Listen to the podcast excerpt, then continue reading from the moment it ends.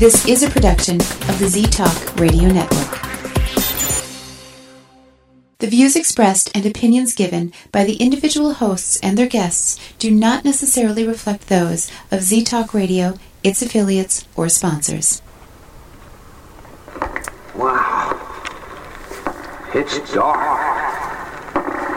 Well, let's have some light on the subject.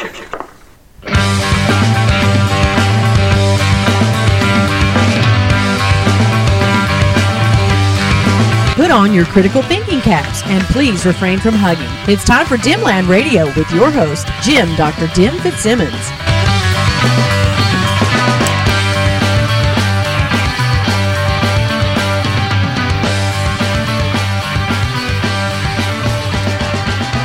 Hello and welcome to Dimland Radio on the ZTalk Radio Network at ztalkradio.com. I'm your host, Jim Dr. Dim Fitzsimmons. Remember, I'm not really a doctor, I just play doctor online. Uh, where do I start tonight? I think I'll probably just uh, go with uh, with this. And now it's time for a Dimland Radio pedantic moment. Yeah, this ought to be good. Yeah. Remember last week? Last week I did my pedantic moment on the movie uh, Close Encounters of the Third Kind, and it was a long one because there was a few things about the movie that that uh, uh, I thought too much about and didn't make sense to me. And I thought what I'd do is I s- sort of revisit that, not go through everything again, but um, revisit it because uh, quite often when I get pedantic uh, about a movie such as Close Encounters of the Third Kind, uh, somebody would respond uh, by saying, "Okay, uh, you're okay with the aliens, but you have a problem with." The communication thing with the music and uh, the people not knowing what to, but you're okay with the aliens. And I say, yeah, I'm okay with the aliens because it's the it's the thing that's called the sus- suspension of disbelief. Uh, I can accept the the the concept of the movie saying that okay there are intelligent extraterrestrials that have somehow figured out how to traverse the vast expanse of space in a timely fashion and in an economical way I mean, because it, it's it's costly to create energy and you know to get that stuff to get from there to here and and all that, and it's and you got to be able to do it in a time span that would me- make sense, right? And obviously, they're traveling at the speed of light or near the speed of light or probably beyond the speed of light because uh, the people the hostages they picked up over the decades they didn't age any because obviously they've been moving so fast relative to us so time moved differently for them. We aged where they didn't even though you know they aged you know however long they think they were gone uh, you know, whatever, you know, because they were traveling at past light speed or something. So, yeah, I can accept that.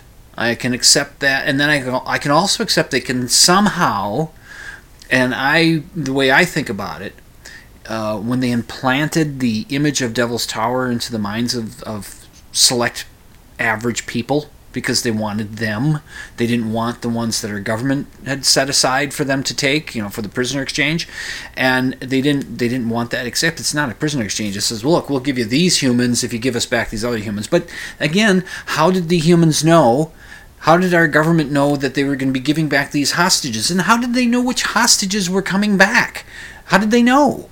I mean, sure, Flight 19 is the one where they disappeared, uh, you know, just in 1947, flying down around Florida or something like that. They disappeared in the Bermuda Triangle, which is a bunch of bullshit, but still, you know, okay, fine, that's in the folklore, but what about somebody that's just gone missing? I mean, you know, it, it, some runaway kid that ended up going into porn or something like that, and you know, that's at least the parents were hoping because boy, we sure don't want them to be abducted by aliens. But suppose it's just a missing person. How do they know? How did, how did they know which are the ones that you know? You know, so you know what I mean? See, I'm getting pedantic again. it, it's it's because they hadn't been able to communicate yet because we didn't learn how they were teaching us. It was the first day of school with all this music stuff. I mean, they keep doing the you know the, the, the little tune da da da da da.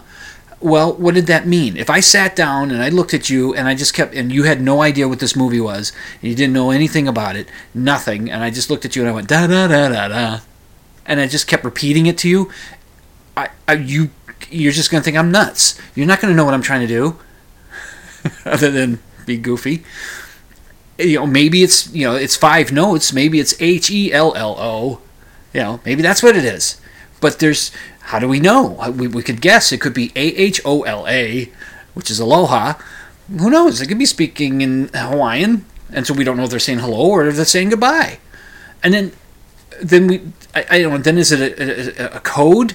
You know, okay, well, they gave us these notes. Can we build these letters? Can we build uh, the, the message from just knowing four letters, H, E, L, and A, or or A, H, O, L? knowing those letters, I mean, assuming those words, those letters are, are what they're doing anyway. I, it's, it's just, okay.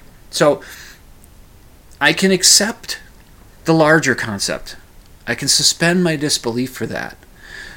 But if rules uh, are, you know, and when the rules are set up in the movie, in Close Encounters of the Third Kind, the rules of the movie are is everything is the way it is in the real world, except you know we we believe you know we're showing you that there's these super smart aliens who are apparently who we would assume I would assume they are doing things in a scientific way. You know, it's the old saying. I don't know if it was Asimov who said it or Arthur C. Clarke or somebody said it that if a, uh, a, a, a species was uh, sufficiently advanced, you know, advanced enough, we would think what they're doing is magic and so that's it looks like it's magic but i'm believing that these guys are scientifically advanced and technologically advanced enough so that they can implant an uh, you know the mission specifics into your brain except they don't do a very good job of it because the people didn't know what this devil towers devil's tower image was supposed to be. They just were compelled to create the image and then try to figure it out. And then once they made the connection they were compelled to go there. But they didn't know what their mission was. It's you know so it's a technology that maybe the aliens weren't quite they hadn't quite perfected yet, or our brains are just not what they're used to working with, and because we're too stupid. I don't know, but at least that's what I think. It's uh, within the film. This this stuff happens in the real world, so when something doesn't jibe with the real world in the other aspects of the film, such as how did we know the hostages were coming back? How did we know to have a board full of pictures of them and have a clipboard with a checklist? How did we know to do that? How did how did the government guys know uh, what to, to tell the the musician they hired for the day? You know, hey, it's a paying gig. You know, how did they know what notes to play back? When the, when the, when the when the thing starts, you know, if I go to you da da da da da, and I do it over and over until finally you say it back to me da da da da da, and then I start going da da da da da da da da da. Da da da da da da da da da da da da da da da da da da da you know, and I start doing that. Well, what the? You're just. I'm sorry. Are we having a conversation? it's that's where the pedantry happens. So I can accept I can accept Superman exists in a movie. I can accept the Star Wars stuff in the movie, but if some character does something that doesn't feel right. Let's for example, the 1954 classic sci-fi horror film The Creature from the Black Lagoon. All right, you have to suspend your disbelief that there would be such a man-fish creature living in a lagoon down in the Amazon. You'd have to suspend your disbelief that that would exist. And you, if you're able to do that, if the filmmakers are good enough to get you over that hurdle, then you'll enjoy the film and you'll be able to accept the stuff, right? Okay, so everything else in that movie fits within the real world. It's it's it's just that in this world there is this kind of creature.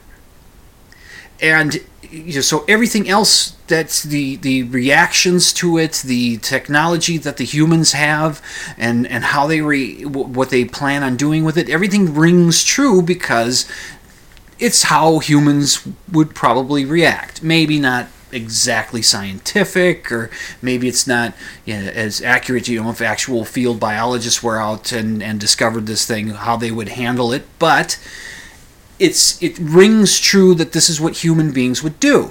But if uh, what's his name? I think it's Richard Carlson who was the lead actor in that film. If if when the creature comes up and takes the gal, uh, I can't remember her name, Julie something or whatever. Anyway, they take her right, and and and so he goes to rescue her, and then what he ends up doing is he turns into the Hulk and goes out and battles him. If that had happened, you can't. Could you suspend your disbelief? You'd be just like, well, no, that doesn't that doesn't work. That's that's something that's that's incongruous in the rules set up by the movie. You know, there, there are rules and we can go by them. You know, I know that's a bit extreme. It's you know, but it's it's if they didn't react right, we wouldn't accept it. If they said, "Oh well, they took the gal, let's just go," we we we'd that wouldn't be terribly uh, difficult to accept and be a real jerk move, but we'd say, well, that could happen. but a guy turning into the Hulk to chase after it, well, okay, you didn't set that up. That just came out of the blue. So that's it's it's so I can accept uh, you know a movie with that has aliens. I can go with that. But if there's something in there that doesn't seem to fit right with the rules the, that are established in the world that the movie is is showing, you know that that can take me out of it, or it can just I just get pedantic about it. Now I I blogged about uh, Close Encounters and this the whole thing that I talked about my pedantic moment last week, and I wrote it out and you know fleshed it out a little bit more, and uh, you know, there was somebody in the chat room last week that was trying to get me past the pedantry, trying to help me out, saying, "Well, maybe, maybe they knew that they they they were figuring the hostages would be returned because they were dropping off." Uh, the, the, the, the, the, airplanes from the Flight 19, they dropped those off. And in the later release version of the movie, there was a special edition that came out after the initial release and that one had the part where it's got uh, Richard Dreyfuss going in. You see him going into the interior of the mothership, and something happens. I don't know. It's just it, it, wasn't really necessary. And when you see any of the the director's cut or whether they have now, they don't have that part in there because I don't think Spielberg wanted that part in there. But but they were able to they put something else in the special edition, which is the uh, the the the government team that's traveling around the world finding these things being returned to us by the aliens. These uh, you know for, okay first it's the airplanes and then it's this big old freighter ship kind of thing laying out there in the Gobi Desert. And I just want to uh, draw your attention to this particular uh, scene in this movie, and I'll try to find a picture of it and put it up so you can uh, take a look at it yourself, or maybe uh, link to a YouTube clip if they have one. I'll tr- I'll try to remember to do that. But what it is is a, a fantastic example of forced perspective in, in the in the cinematography that was done there. Um, it, they made a model of that ship that's laying out there in the desert. And they set it down and they put the camera you know the model of the ship is much closer to the camera than the people and the helicopters that are off in the distance. The the people and the helicopter everything's lined up within the camera to make it look like the people are much closer to the ship than they are. So they look really tiny and the helicopters look tiny. But actually they're way far away while the boat ship is really close to the camera, and it's a it's a use of force perspective, and it's done really well. It's it's it's excellent. So that's that's uh, you know that's a neat nifty thing to check out when you watch Close Encounters of the Third Kind.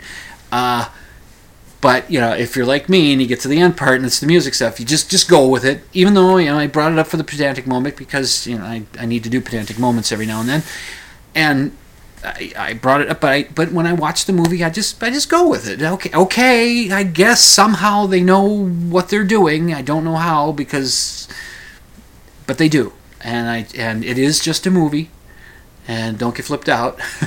but it it uh, it's a really great movie. It's an excellent movie. If you haven't seen it in a while, uh, watch it again. And if you and again, if you see that part with the ship. If you watch that version of the of the movie, just know that that is forced perspective. Pause the picture and take a look, and you'll it's it's it's it's done really well. So anyway, that's cool, and that's uh, so. Yes, I can accept the fact that there's a werewolf, but you see, okay, here's another example. In 1941, I think it is, uh, the the Wolfman came out. That's the Lon Chaney Jr. film where uh, where he's the Wolfman, and that uh, the, that he's the Wolfman. And that film has a few uh, what you would call continuity errors, but it has a moment in there. The first time uh, Larry Talbot, that's the character, turns into the Wolfman. Right, he's he's in his room.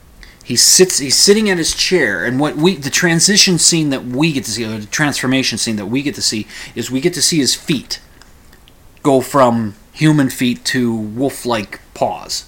And so he walks on his tiptoes as he as he's as he's the Wolfman. We get to see that happen. The hair start to come up and the and the him going up on his toes and the big you know paw pad where his toes are and all that. You get to see that happen. And then the next thing you know, you see him out in the, the mist covered moors, uh, out in the wilds of wherever they are, and, and he's wandering around. But here's the thing: the Wolfman is a is a uh, um, just a, a force of nature. It's a wild animal. It's a beast, and yet he has some modesty. You see, when Larry is tr- turning into the Wolfman, you see, he doesn't know what's happening just yet, but he, he, he sits down in his chair. He's dressed in slacks, no socks on his feet, no shoes, no socks, slacks, and a wife beater T-shirt. You know, an undershirt, the white, you know, the sleeveless, you know, the wife beaters. You know what I mean? The tank top sort of undershirt. That's what he's wearing and he starts turning into the werewolf or the wolfman and we see you know we see the feet transform and then next thing you know he's out there walking through the mist and he before he left he changed his slacks he was wearing a lighter color slacks he changed them to darker ones and then he went and got himself a nice long sleeve button up shirt to put on and buttoned it all the way up and and rolled the sleeves all the way down and buttoned the cuffs and then went out to go kill somebody, savagely kill somebody. But he didn't want to be wandering around in a wife beater, you know. And and then the pants might. He was. I've been wearing them all day. Let's put on a different pair of pants. See, it's things like that. See, that's me being pedantic, noticing that. Yeah, and then when he comes back to himself in the morning, he's he's got the long. I think the shirt was off. Maybe it wasn't. I think the shirt was on. Anyway, it's just obviously they wanted to go with a long sleeve shirt and the collar buttoned all the way up because that's less of uh, Lon Chaney Jr. they got to cover with hair. Right? Makes sense, doesn't it? Okay, you know what else makes sense? Taking my first break. Oh boy. Uh, you're listening to Dimland Radio on the ZTalk Radio Network at ztalkradio.com. I shall return after this break, so just sit tight.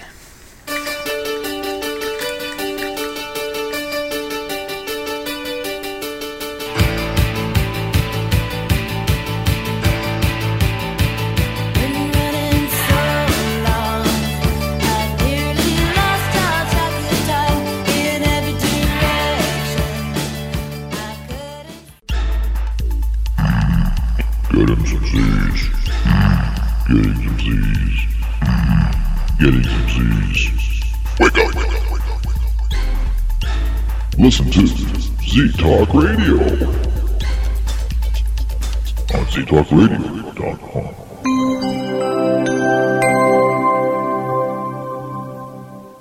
This is Meryl Streep. There's so much in life we can't control. But here's something we can colorectal cancer. It's the second leading cancer killer in the US, but it is almost entirely preventable. Screening finds polyps so they can be removed before they turn into cancer. If you're over 50, get screened for colorectal cancer. Screening saves lives. It could really save your life. For more information, call 1 800 CDC Info. A message from the U.S. Department of Health and Human Services. When, oh, when will someone design an exploding head emoticon? Please, someone, anyone. You're listening to Dimland Radio on Z Talk Radio Network. Grandpa, look what I got. wait till you see the bike we got for Jake. It is the coolest thing. Hearing loss happens gradually with age, making it easy to ignore.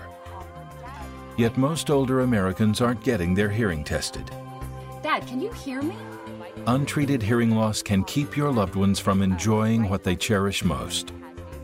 Don't let that happen. Speak up about hearing loss. You'll be glad you did. Brought to you by the American Speech Language Hearing Association. Hey, this is Danny Potts from the Kentucky Ghost Chasers, and you're listening to Z Talk Radio.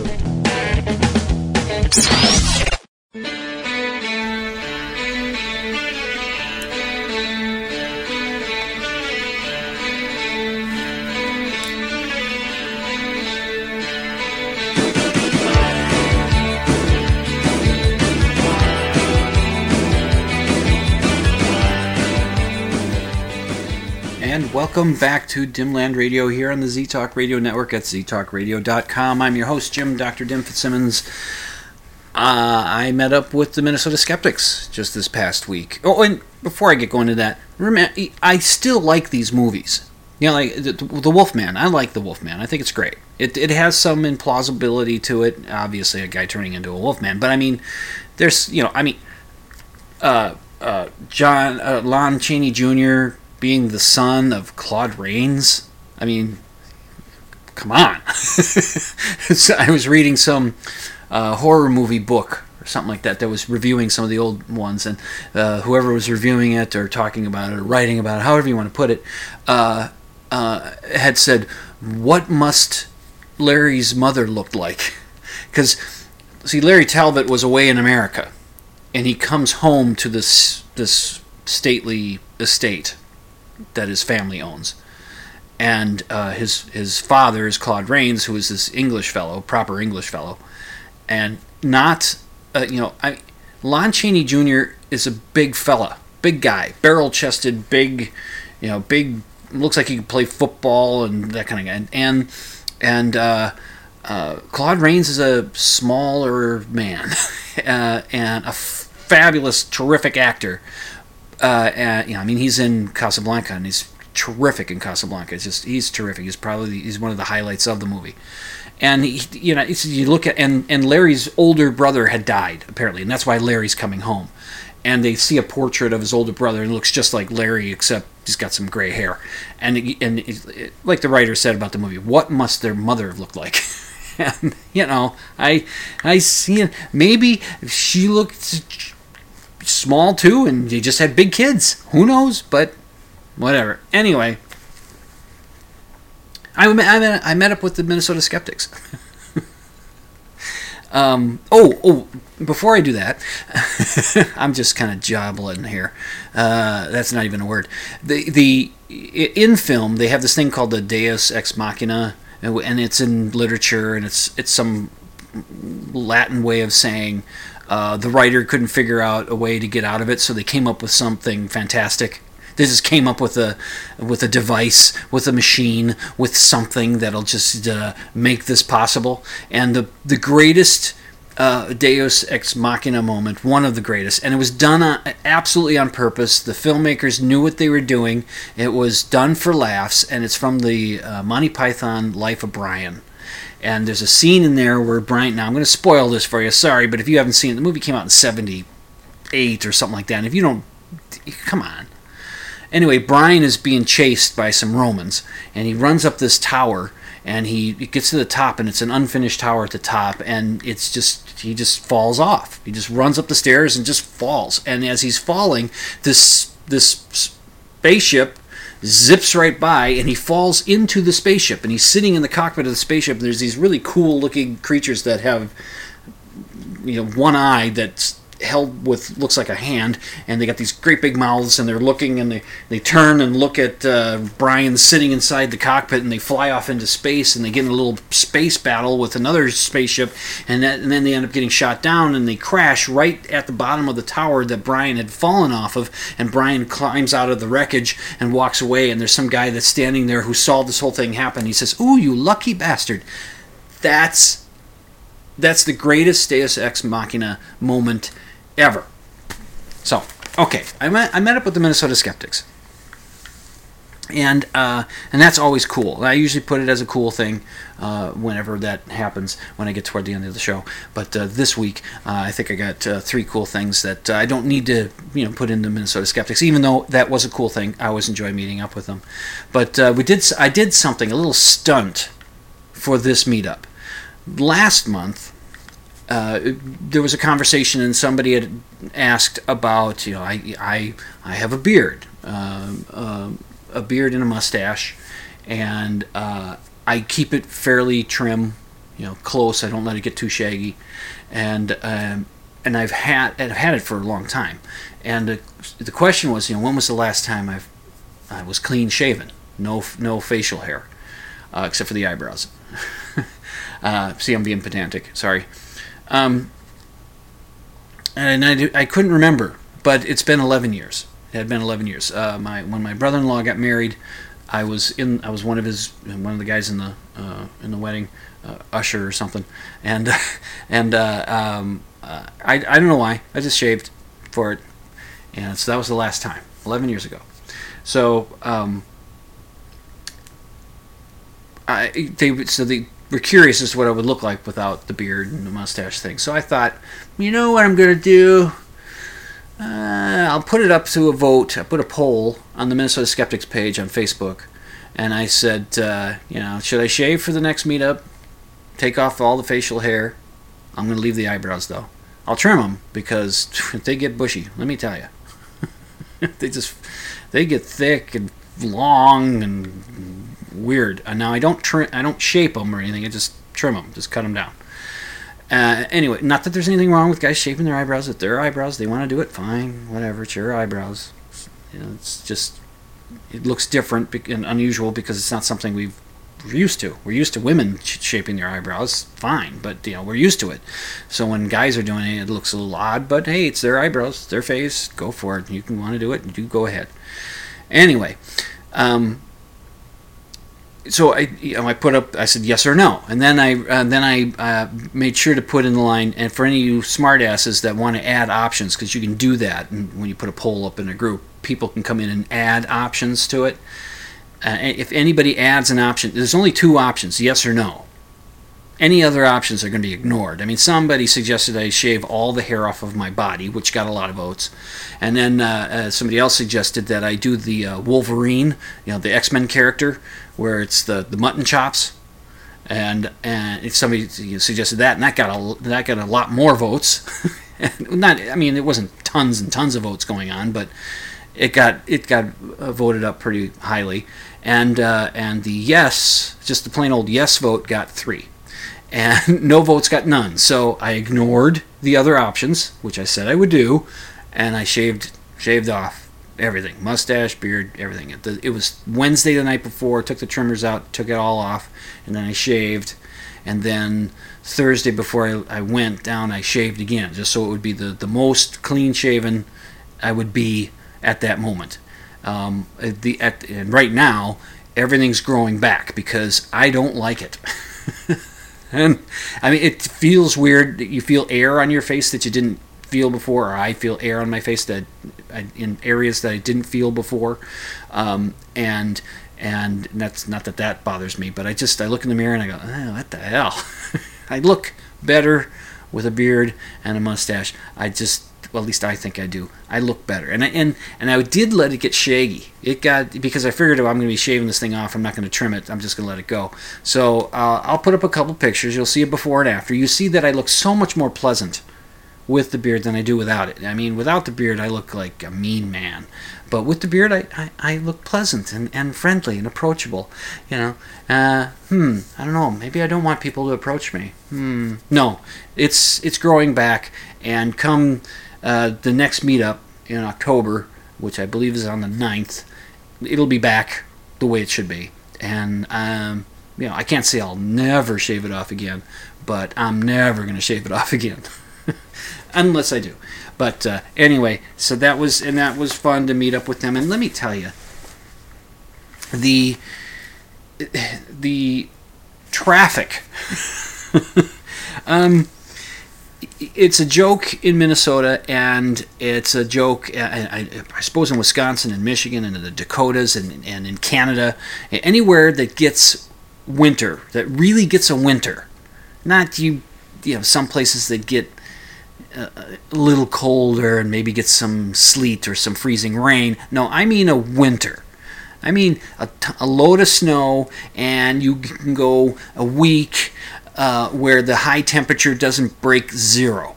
That's winter, okay? And Minnesota gets that. And, and so there's a joke about Minnesota, and like I said, and these other places that have winters too, I'm sure they have the joke as well. Uh, there's only two seasons in Minnesota winter and road construction. And it's just, it's the road construction is just never ending. Uh, and I, I, I, try to keep myself calm about it by reminding me that, yeah, there was this other area that was under construction for a while, and yes, it was inconvenient, but remember how nice it was once it opened up?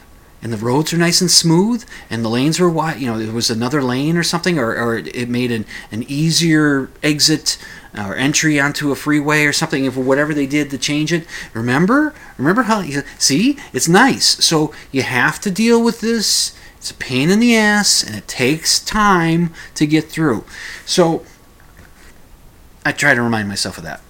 Uh, when i first started going to the skeptics meetups which i think was in march 2016 i think it was maybe 2017, but it was in March somewhere, which is the latter part of uh, well, uh, well, it's the early part of spring, the latter part of winter, you know, and and you're you're just starting to get the feel that uh, that you might survive another winter and spring's about to show up. You know, usually, you know, some, but you know, winter can always come make a comeback. But it's that's about when it was, and uh, the uh, places that we would meet up were right in the warehouse district of Minneapolis, which you don't know where that is, but uh, if you don't live in Minneapolis, but you can Google it. And it's just in what they call the North Loop. And the way I'd get there is I'd you know take a freeway, you know, Highway 36, and that turns into 35 uh, W, and it goes to Minneapolis, and I'd exit on Washington Avenue, and then I'd just take a straight shot down, and there's when I get nearby, there's a place I can park shortly after spring sprung that year, Washington Avenue started getting sections of it worked on. So it was crawling and going to the detour to make your way around and to get yourself to, and it just it was something that lasted for, and it seemed to go for about a year. That's what it seemed to go, and then it finally cleared, and Washington was pretty good. It's sure it's rush hour time, so there's a little heavier traffic, takes a little more time, but it was better. It was a nice straight shot and it was nice, and so that we you know, I'd make the meetups and it was less aggravating. Uh, if the the freeways getting to downtown Minneapolis weren't too bad. They could be a little backup, but usually it wasn't too bad. It was the the frustration was getting through downtown to where I needed to go. So now it's opened up. It's not so bad. We get there, and then what happens? Well, the first place, the, the, the, main place that we meet up, the first place that we meet up that night, and the one that we stayed with when the other place that we'd go to turned out to be owned by a racist, and we decided let's find some place else to go, which was just a couple blocks down the other way, which was how it worked. Well, the main place, the first place we meet up at, went out of business. So one of the skeptics elders, uh, Craig, he's the one in charge of uh, getting the uh, reservations set up and, and, making sure that the places know that a bunch of you know 15 to 20 people are going to be showing up and having that reserved and doing all that work. Uh, he takes care of that and he does a good job. He found another place which is in another part of minneapolis. It's not downtown. It's a little off to the side of it uh, a little uh, to the south side of, of minneapolis but still kind of considered downtown. Well not downtown but you know anyway just don't worry about it. And so we had a few, I had a few commutes to the old place that were, ah, it's not so bad now. The road construction's over in this stretch. It's not so bad. We found a new place. the last half mile the last half mile, taking the freeways and everything to it. I go a little further along than I would go, you know, take a little bit of different route than I would take to go to the other place and go a little further along and get off the freeways and into the streets and the side streets and around the main ways through this part of Minneapolis. And it's a winding kind of way. And then you finally get to one street and and it it takes a little time because the traffic is rush hour. It's a little more. And then you get to that last half mile and there's a bridge that was being removed and it better be getting rebuilt so of course you know the last half mile which should take you two minutes if even, uh, to get there and get in the parking lot and get into place. No, it takes another 10, 15 minutes to work your way around it. And I mean, and this last time, I got on one street that that you know my computer in the car is telling me the map is telling me which way to go and it says head this way and I'm I'm heading that way and I got into the onto the street which started out okay a little a little congested a little thick but then as I moved along it got more and more and more and then it was it was it was wading through green lights and not moving I don't know how many that happened. You, the light would be green, no would be no one would be moving forward. The light would turn red, and maybe you'd inch forward maybe a car length, maybe two car lengths, because a couple cars, one or two cars got through, and it just took that time for the rest of us to move up.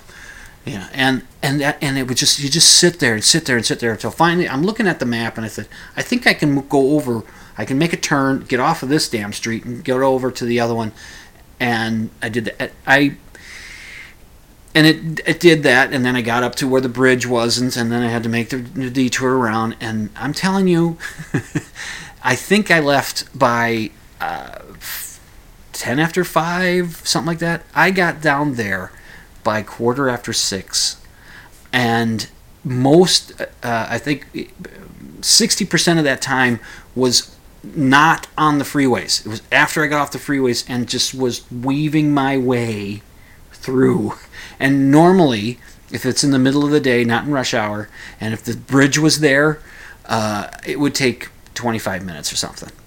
But hey, I got there. So, you know, it's what we deal with. And I remind myself at some point, this will be done and it'll be nice. It'll be a nice bridge and it'll work better. Still be a little slow, but it won't be like it was. Just you know, and my lovely, wonderful wife. I talked to her about it, and she she went on the Google and she see she found a route, and she said, "Try this next time.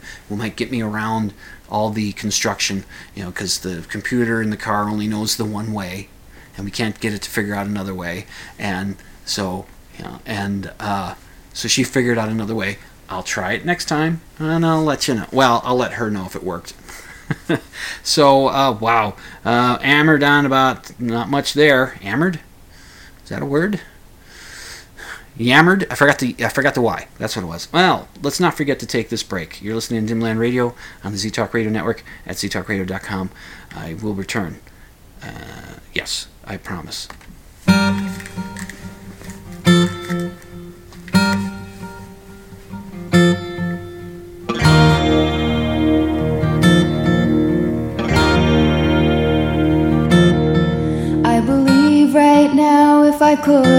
Swallow you whole. I would leave on. We're the station that beats all the competition, and we'll prove it as soon as we hear any competition. You're listening to Z Talk Radio Network. Movies like Contagion are fiction, but disease outbreaks can and do happen. Early detection allows public health officials at the state, local, and federal levels to manage and reduce the spread and impact of a contagious disease. CDC stands ready to respond.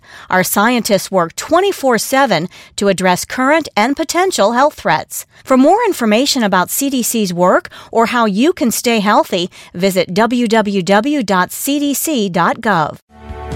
You're listening to Z Talk Radio's Redheaded Stepchild. It's Dr. Dim on Dimland Radio on the Z Talk Radio Network.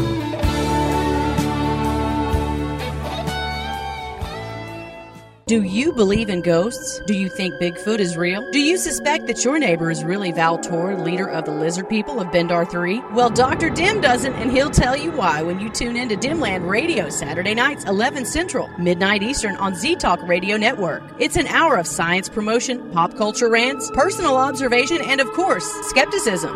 Join Jim, Dr. Dim Fitzsimmons, Saturday nights, 11 Central, midnight Eastern, for Dimland Radio on Z Talk Radio Network. If this station is not your cup of tea, then drink coffee! Coffee! Coffee! Coffee! Coffee! Coffee! Coffee! drink coffee! 100% news, 100% information, 100% guaranteed. Thought you might say that.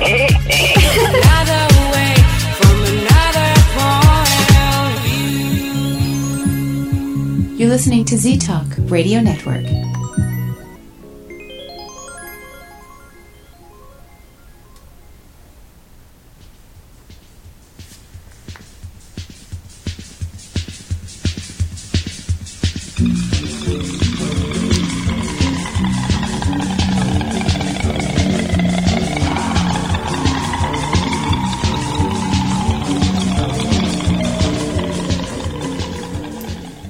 Welcome back to Dimland Radio here on the ZTalk Radio Network at ztalkradio.com. I'm your host, Jim Dr. Dim Fitzsimmons. And that last little sounder on there about uh, drink coffee, drink, you know, if it's not, if you don't like tea, drink coffee, that thing. Um, I'm a janitor. I mean, that's one of the things I do to uh, pay the mortgage and to live the high life that uh, that we uh, uh, that we live. anyway, uh, and one of the things that just drives uh, us janitors uh, a little uh, uh, uh, batty is coffee drinkers. Oof. Yeah, I, I don't know what it is with you guys. I'm, I'm you know, it's not all is, I'm sure. It, it, the ones that come from the, the Starbucks with the cups with the lids on them, you guys aren't you guys aren't so bad. It's it's the ones that use the coffee mugs, and they drink the coffee that's provided by the office. You guys. Now, if you're if the shoe's not fitting you, don't put it on. But if it does, I want you to listen up. It isn't necessary to fill the coffee cup to the absolute fullest you can get it. It is not necessary.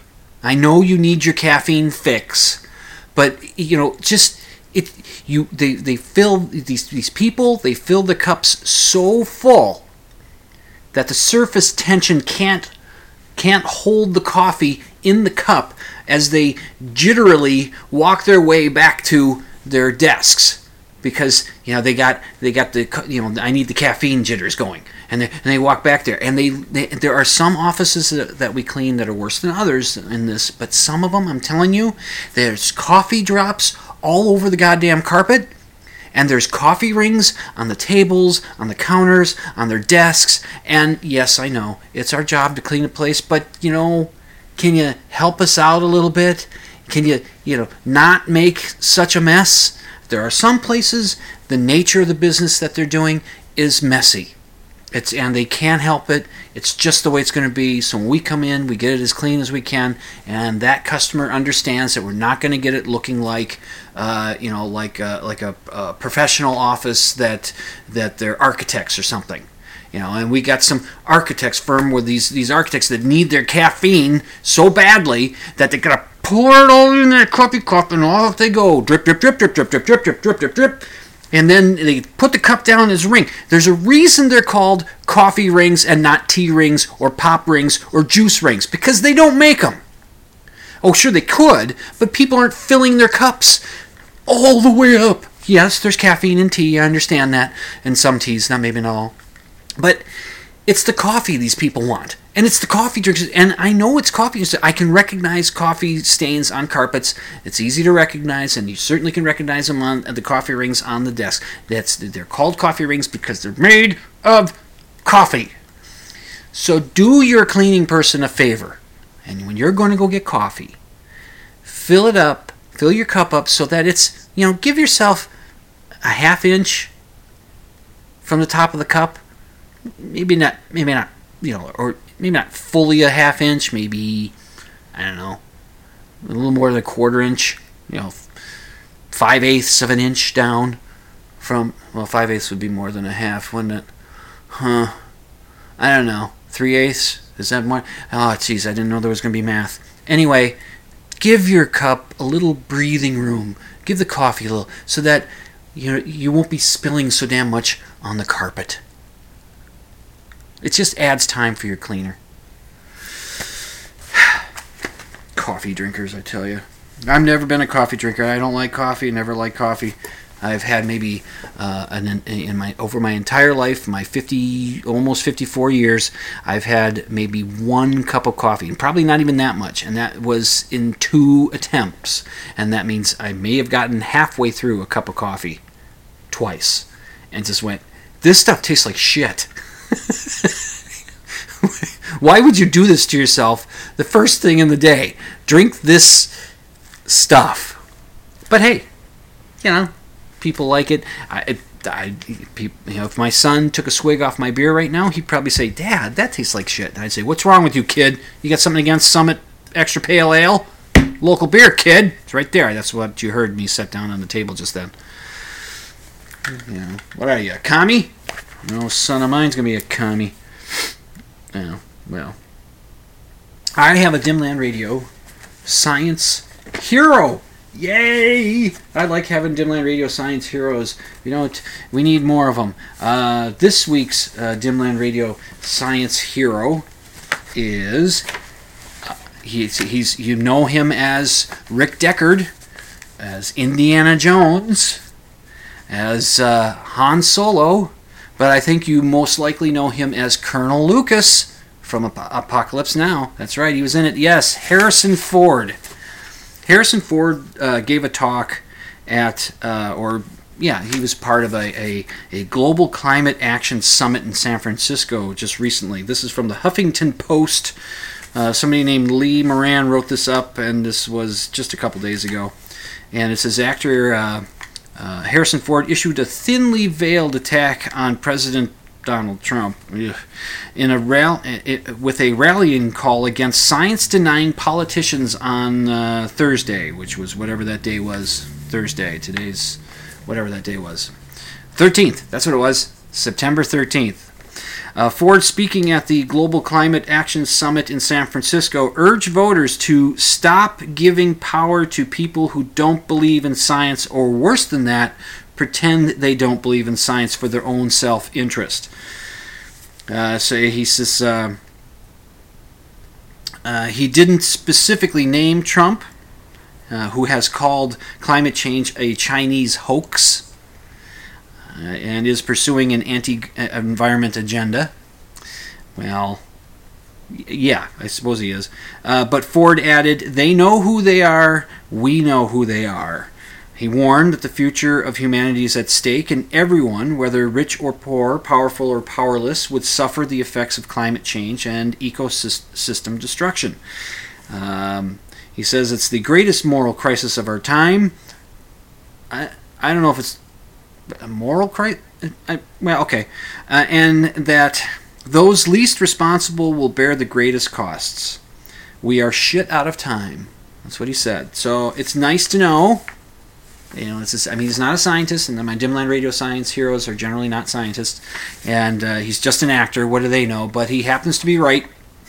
At least I think he's right, and he's he's he's saying, hey, you know, we need to, um, you know, we need to stop voting for these people who are anti-science. And I certainly hope that uh, Harrison Ford is pro-vaccine and pro-GMO. I'd hate, you know, hate to find out that he's well. Well, I'm I'm down with the global climate change stuff, but uh, I don't know them GMOs. Well, those vaccines. Oh boy, vaccines. Now, is this an anti-vaxer on my Facebook page, or is this a Russian troll? I don't know, but somebody put up a anti-vax kind of thing, and uh, or I put up something about an anti-vax, anti-vax sort of thing, and this person came in and commented, and I'm going to read through this. I'm not going to dispute any of these points. Uh, they did not offer any source citation. I'm just going to dismiss them out of hand because that which is given without evidence can be dismissed without evidence. But I'm sure there are things that we, you know, I will link to something that explains some myths about uh, vaccines that the anti vaxxers are going through. But uh, sit tight. I'm going to try to get through these. Fact! This is what the person wrote. Fact. There are 13 CDC scientists that have come forward saying that the CDC is committing scientific fraud. That's the, uh, the Center for Disease Control, whatever. Fact William Thompson, senior CDC scientist, turned over 10,000 documents to Senator Bill Posey, which showed that the CDC lied, destroyed, and manipulated data that which proved that the MMR vaccine did and can cause autism. Fact The VICP, I don't know what that is, has paid out over 3.3 billion dollars in vaccine injuries, uh, injury cases, uh, which is a small fraction of the cases that are submitted, and even and an even smaller fraction of the cases of injury that are not submitted. Fact: vaccines contain numerous carcinogenic uh, substances. Fact: recent studies showed that many of the common childhood vaccines tested positive for high levels of glyphosate. Glyphosate, Monsanto's. Ooh, Monsanto uh, Monsanto's cancer, cancer causing pesticide. Fact there are aborted human cell lines in the vaccines as well as different, several different types of animal DNA. Fact there has never been any study done showing injecting uh, other DNA into the body is safe. Really? The DNA that's in the food you eat? is. Anyway, um, Fact vaccines are one of the top grossing products for these pharmaceutical industry. Actually, they're not. Fact all major vaccine companies have been convicted of fraud, and the pharmaceutical industry is the biggest defrauder of the federal government under the False Acts claims. Fact your doctor is supposed to go through the vaccine insert and documented side effects be with you before administering the vaccine. This is rarely, if ever, done, which means you do did not receive informed consent for a medical procedure. Fact the average doctor receives about two hours of vaccine education in their four years of medical school. Fact SB 277 was passed in California last year, year, which stripped your parental rights for declining any of the recommended childhood immunizations on the CDC schedule for your children to enter school. Fact, the senators who wrote Bill 2 SB 277, uh, Richard Pan and Ben Allen were aware of the, SD, uh, the CDC fraud and pushed the bill through anyways. Fact, there are hundreds of brilliant doctors and scientists all over the world that are speaking out against vaccines and the lack of safety surrounding them. Fact, uh, Senator uh, I think it's Senator Robert Kennedy Jr. and Robert De Niro offered a $100,000 reward for anyone that could provide a study showing the thimerosal containing flu shots given to pregnant women and babies are safe. the stuff that anti vaxxers say. Okay, so that, that whole verbal salad that I just gave you there was posted in a comment, and my response was fact you don't have polio. Okay, uh, how much time have I got? Yeah, let me check my notes and see where I'm at. See, because I gotta wrap up uh, a couple of minutes here. All right, I might as well do the three cool things. Oh, I should also let you know. Don't worry that uh, Hurricane Florence. Don't worry. Uh, Pat Robertson, you know, the Christian televangelist guy, and a uh, Christian prophetess, uh, Kat Kerr, have both declared that they are using their magical Christian powers to uh, to protect the East Coast from the hurricane. So don't worry, Kat and Pat are on it. All right. So uh, anyway, so three cool things. I had a, a nice chuckle at uh, some really good Photoshopper took an image of uh, the fifth grader in chief that we have in the White House uh, uh heading into a memorial service for the the uh, the Pennsylvania uh, flight 93 crash, you know 9/11, that the plane where the passengers fought back and the, and the plane crashed out there in Pennsylvania. He was going there for this memorial service, and there's a picture of him heading in, and he's looking like he's, you know, like he's going into some kind of boxing match. He's going to go watch Rocky or something. He's got this fists up on either side of his face, and he's got the, you know, like he's biting his lower lip, and he's looking like, yeah, let's get it on. And it's like, what? what in the hell? He's just it's just there's there's there's no controlling anything in there. It's just it just does stuff. It's just uh, I don't know. I don't know what the deal is. Anyway, some really good photoshopper took that image and they shrunk him down a little bit. So behind him are his wife, uh, Melania Trump, and then a you know Secret Service guys. I'm assuming, or you know maybe well yeah whoever they are, just a couple other guys, and they're walking um, uh, into a Chuck E. Cheese. Right, they, they, they, the, the photoshopper dropped in a Chuck E. Cheese, the front entrance, and and, th- and then they had they made they made Donald Trump shorter, made him look about the size of a- an average ten or eleven year old, and put a, uh, a happy birthday uh, cone hat on his head, and and they and they did something really good, a really good touch on this image, and I'll, I'll put it up so you can see it. They made his head bigger. They didn't just shrink, they, they shrunk down the body, but they enlarged his head a little bit because that's more in proportion with a little kid, about 10 or 12. You know, it's, it's more in proportion with that. So it's it's really good. It's really brilliant. It's funny. I got a chuckle out of it. Uh, number two, cool things. Aaron Rodgers' second half against the Chicago Bears last Sunday night. He injured his knee. He was brought into the, the locker room. That was in the first half, and it looked like he really twisted the hell out of that thing. And he came back in. They pumped him up with drugs or whatever they did, and he came back in for the second half. And the the Bears were down 20 to nothing at some point, and they came back to win the game 24 to 23. You know, they came back to win. I don't know the exact. Uh, I think it was 24 to 23. Anyway, it was it was something, and I guess the uh, Vikings are going to be playing uh, at Lambeau Field this weekend, and Aaron Rodgers might start, but uh, he said it's a sprained knee, so well, we'll see. But that was boy, it's just another tale for the legend of that quarterback. I mean, Aaron Rodgers is a really good quarterback, and damn it, why don't the Vikings ever get a quarterback like that? We never, we haven't had a franchise type quarterback that stays year after year, is consistently great year after year. You know, like like a like a like an Aaron Rodgers or Brett Favre. We had him for two seasons. He was great one, the other one not so great. Uh, we we or or or Tom Brady or somebody, you know, Peyton Manning or somebody that's consistently really good. We've never had that since Fran Tarkenton, and that was what, 70 something?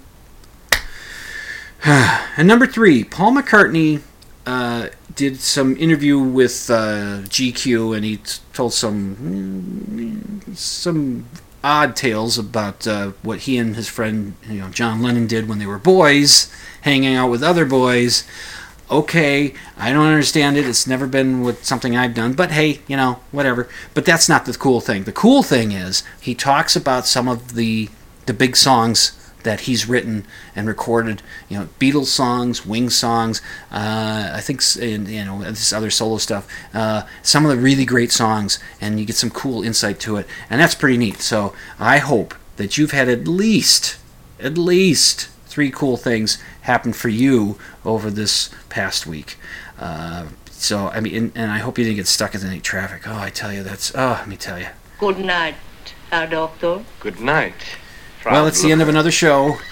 Uh, uh, you've been listening to Dimland Radio on the Z Talk Radio Network. I want you to stay skeptical and the extraordinary claims thing. Remember that, and uh, and also to remember to sleep with the lights off. And I'm your host, Jim, Dr. Dim Fitzsimmons. Just, you know, you know what I do, right?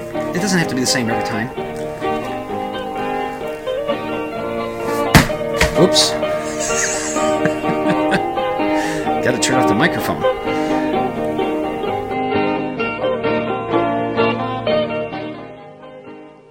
You can check out my show notes at dimland.com. Just click on the blog option, and you can email your questions and comments to drdim at dimland.com. That's D R D I M at dimland.com.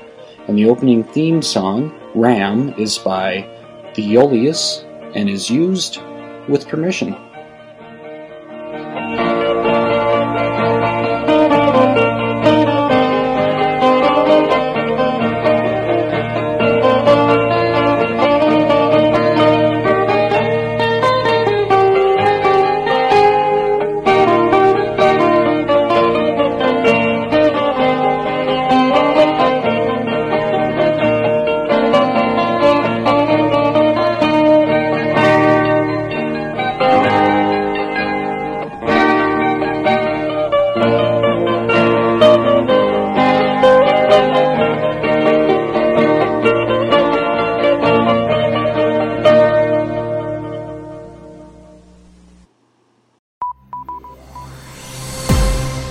Has been a production of the Z Talk Radio Network.